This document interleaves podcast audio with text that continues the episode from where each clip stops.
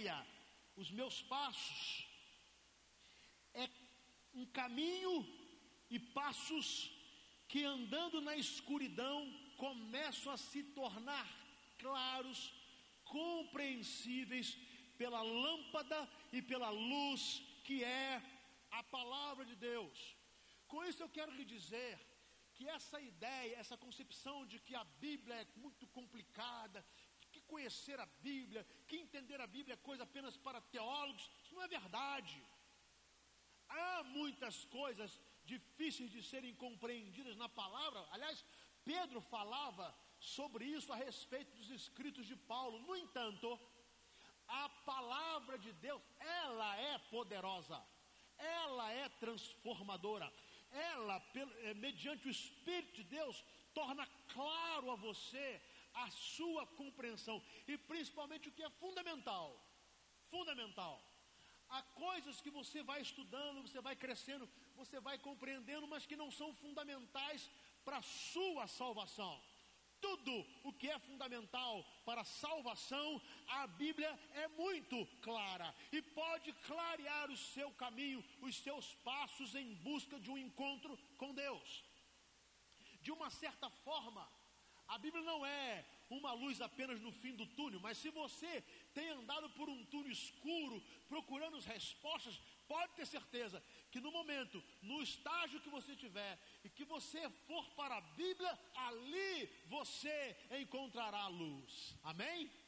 É a palavra de Deus que tem sido norteadora de tantas pessoas, antes com a mente, com a visão obscurecida pelo pecado pelas filosofias vãs, quando conheceram a palavra, quando foram confrontados pela palavra, a vida foi transformada. Então, eu quero. Bom, gente, saiu até errado aí porque eu não estou enxergando, né? Aí você sabe o que é, né? Eu quero falar um pouquinho com você que a Bíblia dissipa trevas espirituais que se fazem presentes na nossa visão, totalmente dominada pelo pecado e pela carne, e a Bíblia, ela pode dissipar as trevas espirituais. Eu quero dizer uma coisa: há uma multidão cega espiritualmente. Há uma multidão até bem intencionada, cega espiritualmente. Há uma multidão buscando encontrar a verdade, mas a cegueira espiritual tem impedido essa multidão de encontrar a verdade que é Cristo. Qual é a explicação? A palavra de Deus vai nos dizer, lá na carta tremenda de Paulo, de 2 Coríntios, capítulo 4, versículos 3 e 4, Paulo vai dizer de uma forma categórica: Mas se o nosso evangelho está encoberto, para os que estão perecendo, é que está encoberto. O Deus desta era cegou o entendimento dos descrentes, para que não vejam a luz do Evangelho da glória de Cristo, que é a imagem de Deus. Há uma afirmação de Paulo de que há cegueira espiritual. Paulo está afirmando categoricamente que muitas pessoas hoje estão cegas, elas não conseguem compreender o Evangelho, e talvez você seja uma dessas pessoas, não conseguem compreender a mensagem que os cristãos têm empregado veementemente, repetidamente, durante anos e mais anos, falado de Cristo, do Evangelho, você não consegue ver, você não consegue compreender, você não consegue entender, por quê? Será que as pessoas que compreenderam são mais inteligentes ou capazes? É óbvio que não. Porque o Evangelho é uma coisa tão simples, tão simples, tão simples, que as pessoas mais humildes, sem nenhum conhecimento intelectual, pessoas que nem mesmo ainda sabem ler, se ouvirem a palavra de Deus, elas conseguem compreender o Evangelho. O que acontece é que há uma ação deliberada de Satanás para fechar os seus olhos. Uma ação deliberada de Satanás para tapar a sua visão. Uma ação deliberada de Satanás para não deixar você compreender, para não deixar você entender, porque ele sabe que o dia que você compreender a beleza do Evangelho, você não resistirá, você se entregará a Jesus de corpo e alma, a sua vida vai ser transformada maravilhosamente. Então, o papel do diabo é evitar a sua compreensão, porque ele sabe que no dia que você compreender, ele não pode fazer mais nada para impedir a sua conversão. Ele sabe que o seu poder é limitado e o poder da palavra é extremamente superior ao poder que o diabo tem. Então o que, que o diabo faz? Ele faz uma batalha preventiva. Ele te afasta da Bíblia. Ele tenta impedir de você ler a Bíblia. Quando você vai ler, ele tenta fazer com que você compreenda e ouça as pessoas sem Cristo, criando dificuldades, criando complexidades, criando mentiras a respeito da Bíblia, porque ele sabe que o dia que você entender, ele te perdeu. Porque a Bíblia é absolutamente maravilhosa. Então quero dizer a você que se porventura você ainda não compreendeu o Evangelho, o texto diz: Mas se o nosso Evangelho está encoberto para os que estão perecendo, está encoberto, porque o Deus desse século, o diabo, ele cegou o entendimento dos incrédulos, para que eles não possam ver a maravilhosa luz do Evangelho de Cristo Jesus, que é a imagem de Deus.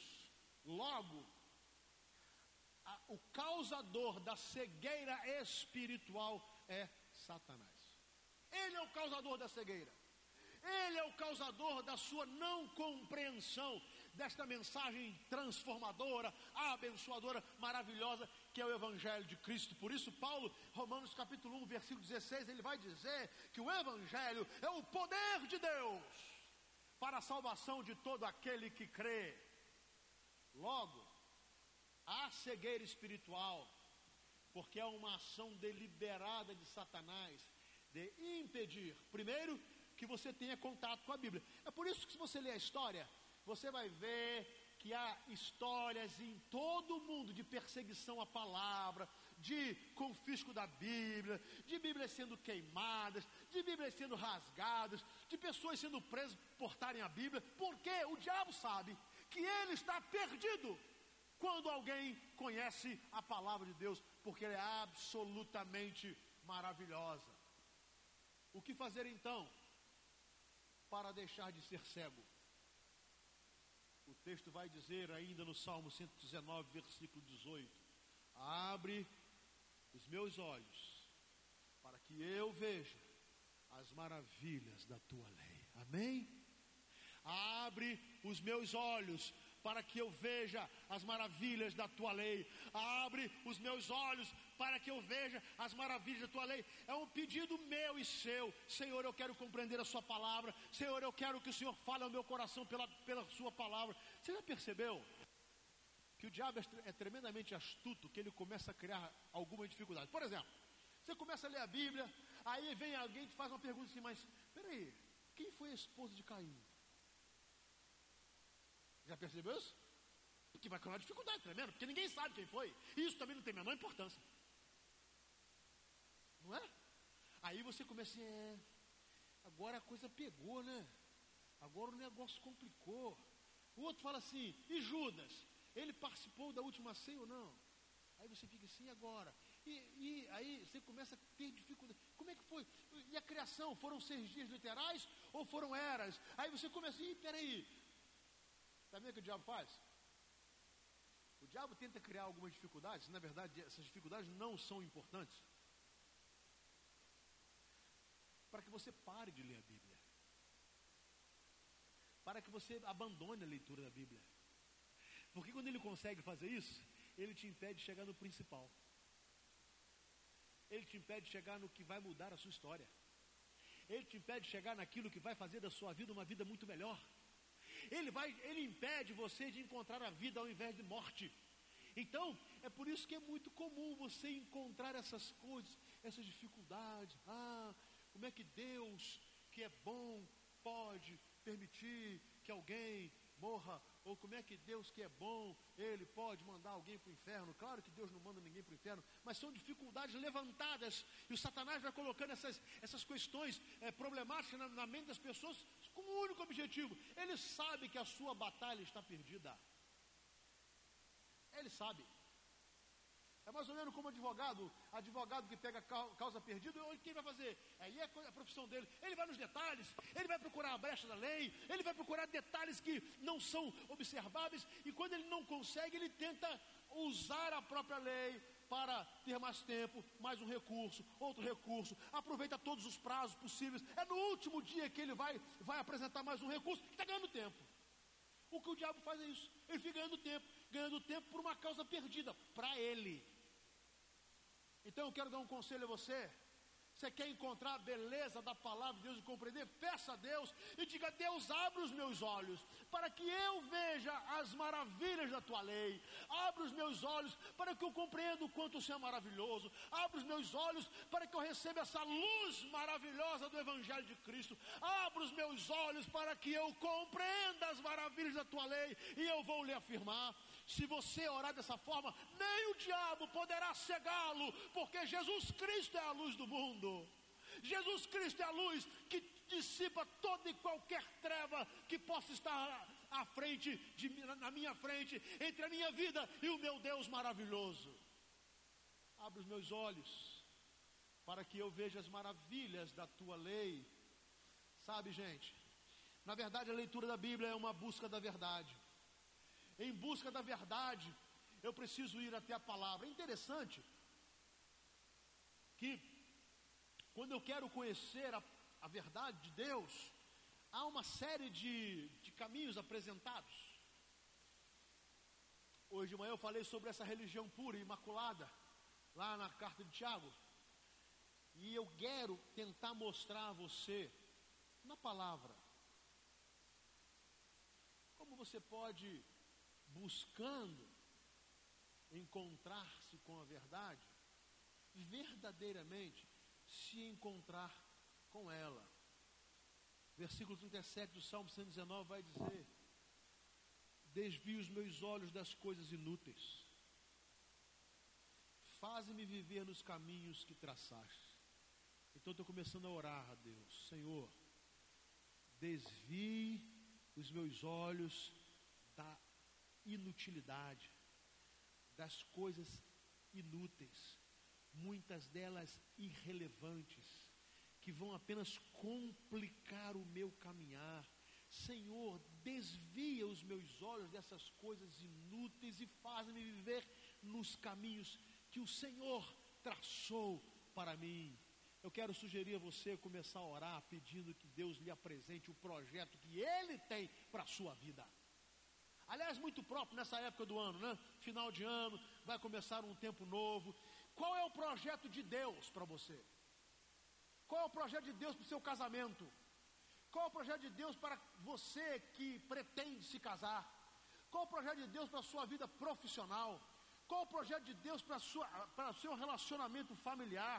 O que Deus tem preparado para você? Normalmente nós ignoramos a opinião de Deus e começamos a fazer os nossos próprios projetos, nós idealizamos, nós sonhamos, nós definimos, nós escolhemos e ignoramos o que Deus quer, o que, o que Deus quer de mim e da minha vida.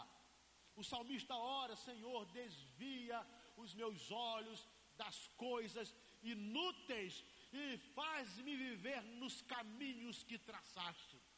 Meus queridos, uma receita para a felicidade, andar nos caminhos propostos por Deus, ser o esposo segundo o coração de Deus, ser a esposa segundo o coração de Deus, ser o pai, a mãe ou filho e filha segundo o coração de Deus, ser um profissional segundo o coração de Deus, ser um cidadão segundo o coração de Deus. Essa é a grande questão de uma vida bem-sucedida. O que Deus quer de mim? o que Deus quer da minha vida, o que Ele tem preparado para mim e o que Ele espera de mim.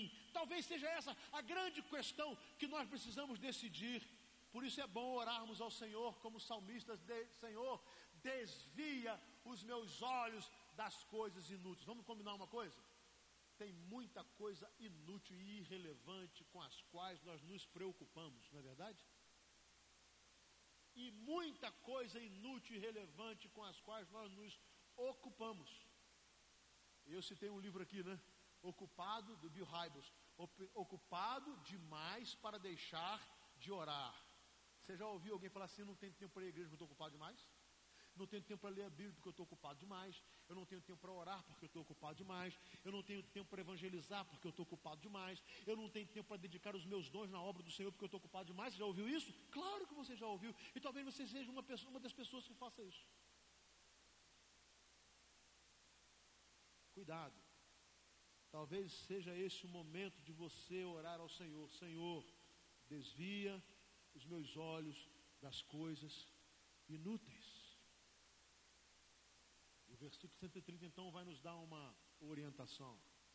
A explicação das tuas palavras ilumina e dá discernimento aos inexperientes. A explicação quando alguém me explica a palavra, ou quando eu vou à palavra para tirar dela a própria autoexplicação, eu consigo receber discernimento, porque essas palavras iluminam e me dão discernimento para que eu cuide da minha inexperiência.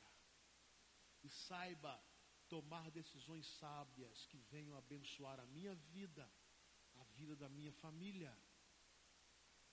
Eu peço a Deus para que Ele me desvie das coisas inúteis. E eu vou a Deus e peço que eu compreenda a palavra para que a, a minha inexperiência seja suprida pelo poder da palavra de Deus. Ainda mais, no versículo 101, o salmista vai dizer: Afasto os meus pés do caminho mau para obedecer à tua palavra. Presta atenção. Primeiro ele pede: desvia os meus olhos das coisas inúteis. Parece que essa palavra está ainda na intenção, num assentimento intelectual. E agora a segunda palavra, e agora eu vou tornar isso prático, agora eu vou afastar os meus pés. Eu vou afastar os meus pés. Eu vou dar um passo atrás. Eu vou desviar os meus pés do caminho mau. Para quê? Para obedecer a tua palavra. É porque não dá para obedecer a palavra de Deus e andar no caminho mau. Não dá para obedecer a palavra de Deus e andar na prática do pecado. Não dá para obedecer a palavra de Deus e ao mesmo tempo, na prática, desobedecê-la. Não dá. É por isso que o salmista vai orar: Senhor, eu quero afastar os meus pés. Ele está dizendo assim: os meus atos, a minha prática de vida, eu quero que esses atos sejam atos do bem e não do pecado. Eu quero me afastar do mal. Sabe, porque às vezes a gente quer, a gente quer o bem, mas se aproxima do mal. Eu quero ter uma vida sexual pura e me aproximo da pornografia.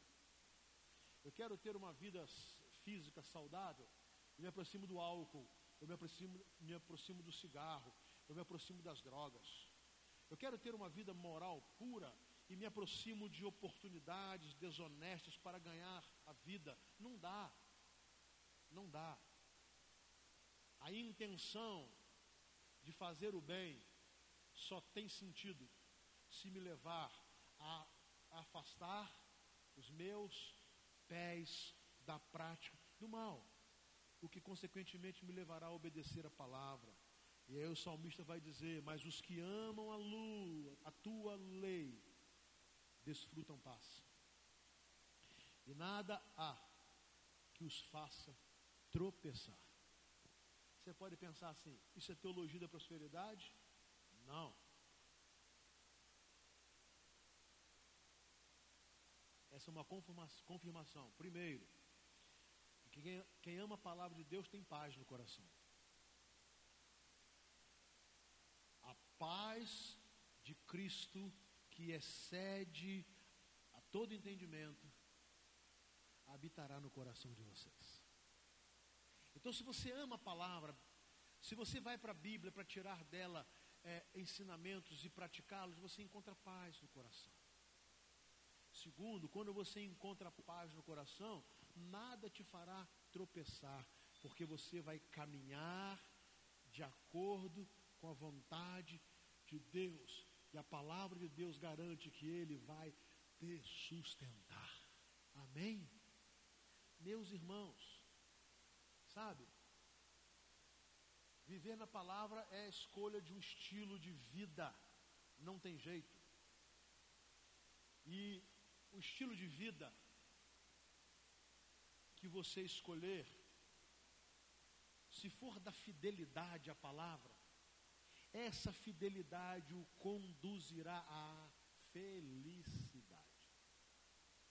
Há duas versões bíblicas na tradução né, do texto para o português. A primeira é a que nós usamos, que diz assim, no versículo 56, todos do Salmo 119: Esta tem sido a minha prática. Qual? Obedecer aos teus mandamentos. Então veja bem, não há aqui uma linguagem de retórica, não há aqui uma promessa, não há aqui uma, uma, um voto sendo feito, eu obedecerei. Não. Aqui o que o salmista está dizendo é o seguinte: esta tem sido a minha prática, obedecer aos teus mandamentos. Na versão King James, vai dizer assim, mesmo versículo, este tem sido meu estilo de vida. Eu gostei muito disso aqui. Eu gostei muito disso. Este tem sido meu estilo de vida. E qual tem sido o meu estilo de vida? Obedecer aos teus preceitos. Eu gostei muito disso. Eu achei sensacional essa tradução. Porque ela muda um pouco, né? Parece que a tradução que a gente usa, este tem sido a minha prática, obedecer. Pra, parece uma coisa muito mecânica. Já nessa tradução parece que é uma escolha mesmo. Este tem sido meu estilo, é minha forma de ser. Eu sou assim.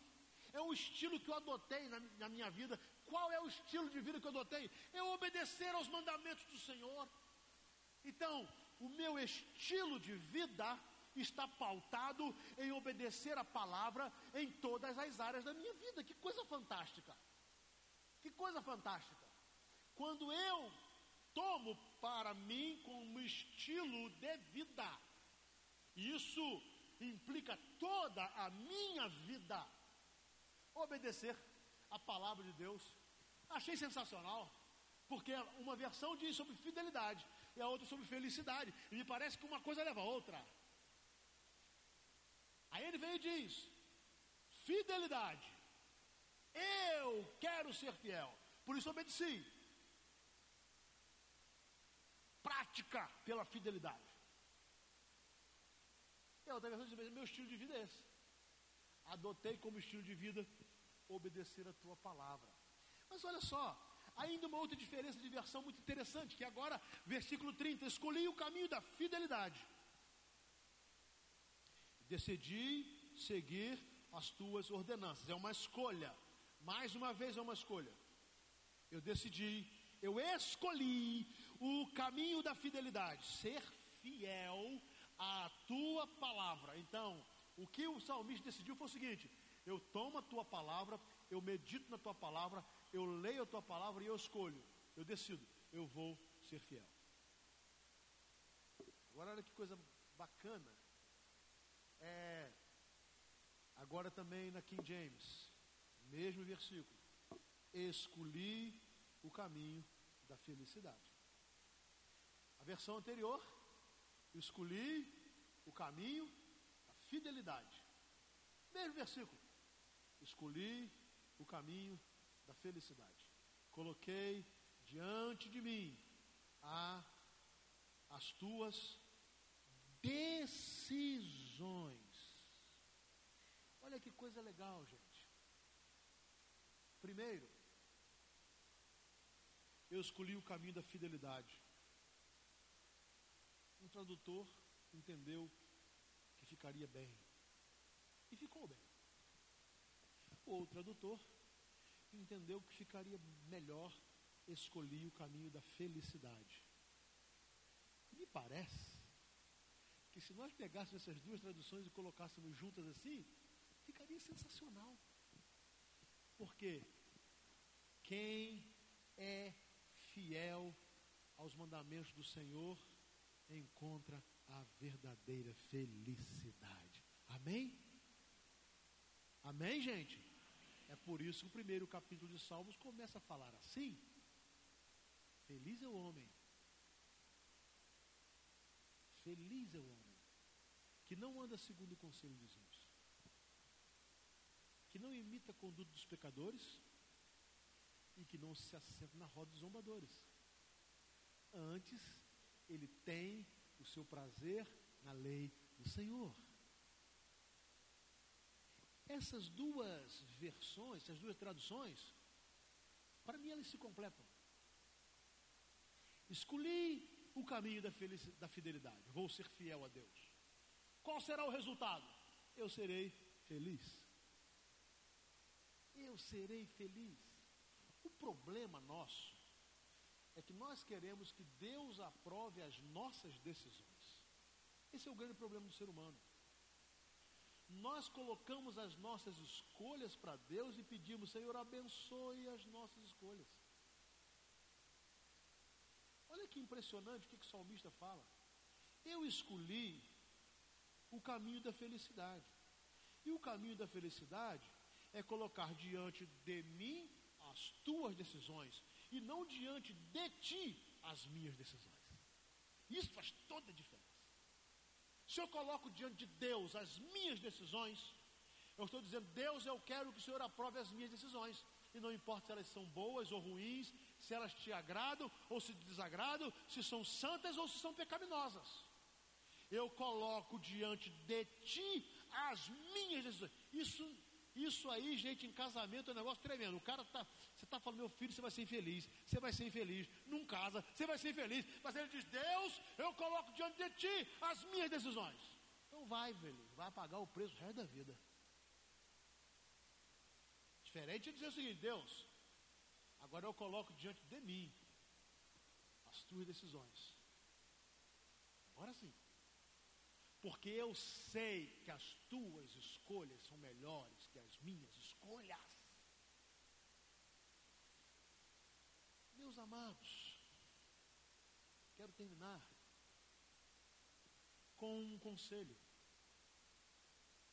E o conselho é este: guarde a palavra e guarde o coração. Guarde a palavra de Deus e guarde os seu coração para Deus. Guarde a palavra de Deus como verdade absoluta, abençoadora e transformadora, e guarde o seu coração para Deus. Ainda no Salmo 119, agora no versículo 11, o salmista escreve: Guardei no coração a tua palavra, para não pecar contra ti. Propósito Primeiro, uma decisão. Eu guardei no coração. Eu gosto. Que não é só uma decisão intelectual. Ela é intelectual porque precisa de compreensão e ela é espiritual. Eu guardei. Ela tem um propósito. Para que guardei a tua palavra? Tem gente que guarda a palavra para exibicionismo. Exibicionismo. Mostrar conhecimento trazer à tona temas complexos, né, difíceis, para tentar demonstrar que sabe mais do que o outro. Qual o sentido disso? Vou te dar uma notícia. Talvez você não goste muito. Se você pensa assim, lamento informar que o diabo conhece muito mais a Bíblia do que você. E ele a citou para Jesus decor. Se tu és o filho de Deus, na tua palavra está escrito. Então, conhecer a palavra, achar que conhece a palavra mais do que todo mundo, como uma forma de exibicionismo, isso é uma inutilidade, perdeu o seu tempo. Não vai fazer a menor diferença. Agora, quando eu guardo a minha palavra com o único propósito, para não pecar contra o Senhor, aí sim, aí faz sentido. Porque a Bíblia vai me ajudar a não pecar. Ela me ajuda a não pecar porque ela me diz o que é pecado. Ela me mostra o pecado. Ela me dá exemplo de pessoas que caíram no pecado e pagaram um alto preço por uma prevenção, para que eu não caia. Ela, por isso que ela é luz que ilumina o meu caminho. Ela é luz que ilumina os meus passos. Ela é uma prevenção. Ela me ajuda a não pecar. Então o salmista vai dizer assim: ó, Eu escondi a tua palavra no meu coração, para não pecar contra ti. Bom, e agora? O que eu faço com o meu coração? A Bíblia diz que o coração é enganoso. O nosso coração é traiçoeiro. As nossas emoções são, são traiçoeiras, nos levam para lá e para cá. E às vezes nós somos traídos por nossas próprias emoções. O nosso próprio, próprio sentimento intelectual, quando não muito bem trabalhado, pode nos enganar, pode nos trair. Então eu guardo a palavra no meu coração para não pecar contra Deus. O que, que eu faço com o meu coração? Provérbios capítulo 4, versículo 23 vai dizer: acima de tudo, guarde o seu coração, pois dele depende toda a sua vida. Acima de tudo, acima da sua inteligência, acima de sua riqueza, acima dos seus títulos, acima da busca de fama, acima da busca de poder, acima da busca de prazer, acima do seu egocentrismo, acima da religião, acima de tudo. Guarda para Deus o seu coração. Guarda o seu coração para aquilo que é puro. Guarda o seu coração para aquilo que é santo. Guarda o seu coração para aquilo que é louvável. Guarde o seu coração guarde o seu coração. Meus irmãos, de uma certa forma, e eu quero terminar, a palavra de Deus vai nos ajudar e ela vai nos, nos fazer compreender como Deus faz na Sua palavra toda a diferença. Toda a diferença como a Sua palavra pode transformar a minha vida e pode transformar a sua vida. Como a minha palavra pode transformar o meu caráter. Como a minha palavra, a palavra de Deus pode fazer de mim uma nova criatura. A minha oração é que ainda que seja no fim do túnel, você encontra na palavra a luz para o seu. Que luz? A única. A única. Jesus. Que luz que você precisa? a luz dos iluministas,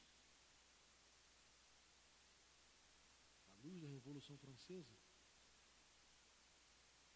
a luz da filosofia, a luz da ciência. Não. O que você precisa é a luz que vai transformar a sua vida. vai tirar você de um caminho de trevas, que vai dissipar pecado do seu coração, que vai fazer de você uma nova criatura, que vai apagar as suas transgressões, que vai dizer para você que dos seus pecados passados, você não precisa mais carregar o peso dos pecados passados, porque em Cristo Jesus os seus pecados foram perdoados. Que vai dizer para você que os seus atropelos passados, que podem te ter feito muito mal, e você pode estar é, tendo consequências disso tudo até agora, quando você encontra lá no fim do túnel, na palavra de Deus, a luz de Cristo, Deus te fala: Eu não me lembrarei mais de nenhuma das suas iniquidades. Acabou, apagou, Deus perdoou, Deus curou, Deus restaurou. Não importa quantas ou quais tenham sido as suas quedas, não importarão mais. Se ainda que no fim do túnel você encontrou na palavra essa luz que é Cristo Jesus, que transforma toda a vida, que toma um coração dominado e contaminado pelo pecado e faz desse coração um coração absolutamente puro e transformado, lavado no sangue de Jesus. Que toma uma vida anteriormente é, vivida nas trevas, na contaminação, na busca de coisas inúteis, dos prazeres inúteis, do pecado inútil, dos consentimentos inúteis, e que manchavam a sua vida mas quando você encontra, ainda que seja no fim do túnel, a luz que é Cristo Jesus, todas as trevas são dissipadas, porque Jesus Cristo é a luz e a única luz do mundo, transformadora, regeneradora, que cura toda e qualquer enfermidade. Quando você encontra na palavra de Deus essa luz, a sua vida é mudada. Portanto, volte-se para a Bíblia. Vá para a palavra de Deus. Vá para aquilo que pode mudar você. Cuidado com homens e mulheres que ensinam coisas que não estão na palavra, ainda que com pompa religiosa. Cuidado com gente que coloca sobre a vida um peso, sabe? Tem líder religioso que quer colocar um peso sobre a nossa vida que nem eles podem carregar, nem eles. Aliás, Jesus falou isso sobre os fariseus. Vocês colocam um fardo pesado sobre os seus seguidores que vocês mesmos não podem carregar. Cuidado com gente super espiritual, com super crente, que coloca sobre você um fardo desnecessário que você não precisa, porque Jesus Cristo levou sobre ele e pagou na cruz todos os nossos pecados. É por isso, Mateus capítulo 11, versículo 28 a 30, Jesus vai falar: Vinde a mim, todos vocês que estão cansados e oprimidos, vocês podem tomar o meu jugo sobre, eu tomo o meu jugo de vocês sobre mim, e vocês podem tomar o meu sobre vocês. O meu fardo é leve. Jesus não coloca peso de fardo sobre ninguém. Jesus liberta e não escraviza. Jesus cura e não traz enfermidade. Jesus dá alegria e não tristeza. Jesus dá um sentimento de que você é uma nova criatura e não mais uma criatura manchada pelo pecado. Jesus tira o peso sobre você e coloca sobre ele, e sobre ele, ele levou o peso do nosso pecado e pagou por cada um deles na cruz. Amém? Os cravou na cruz e não há mais nenhuma condenação para os cristãos em Cristo Jesus. Romanos capítulo 8, versículo 1. Eu vou repetir para você: não há mais nenhuma condenação para os que estão em Cristo Jesus. Não há maldição sobre crente nenhum, não há maldição hereditária que possa derrubar um crente. Jesus quebrou todas as maldições e pagou por elas na cruz.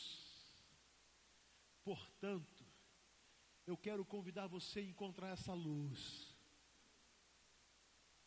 Mas eu sou enfático. É Jesus. Eu não entendo muito como tem crente que procura luz em outro lugar.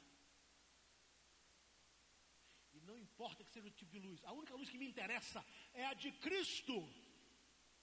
A única que me interessa é de Jesus porque é a única que pode me dar discernimento, é a única que me dá compreensão, é a única que tira as fendas dos meus olhos, é a única que vai limpar dos meus olhos espirituais, tirar todas as trevas, toda a maldade e me fazer ver como o Evangelho é extraordinário.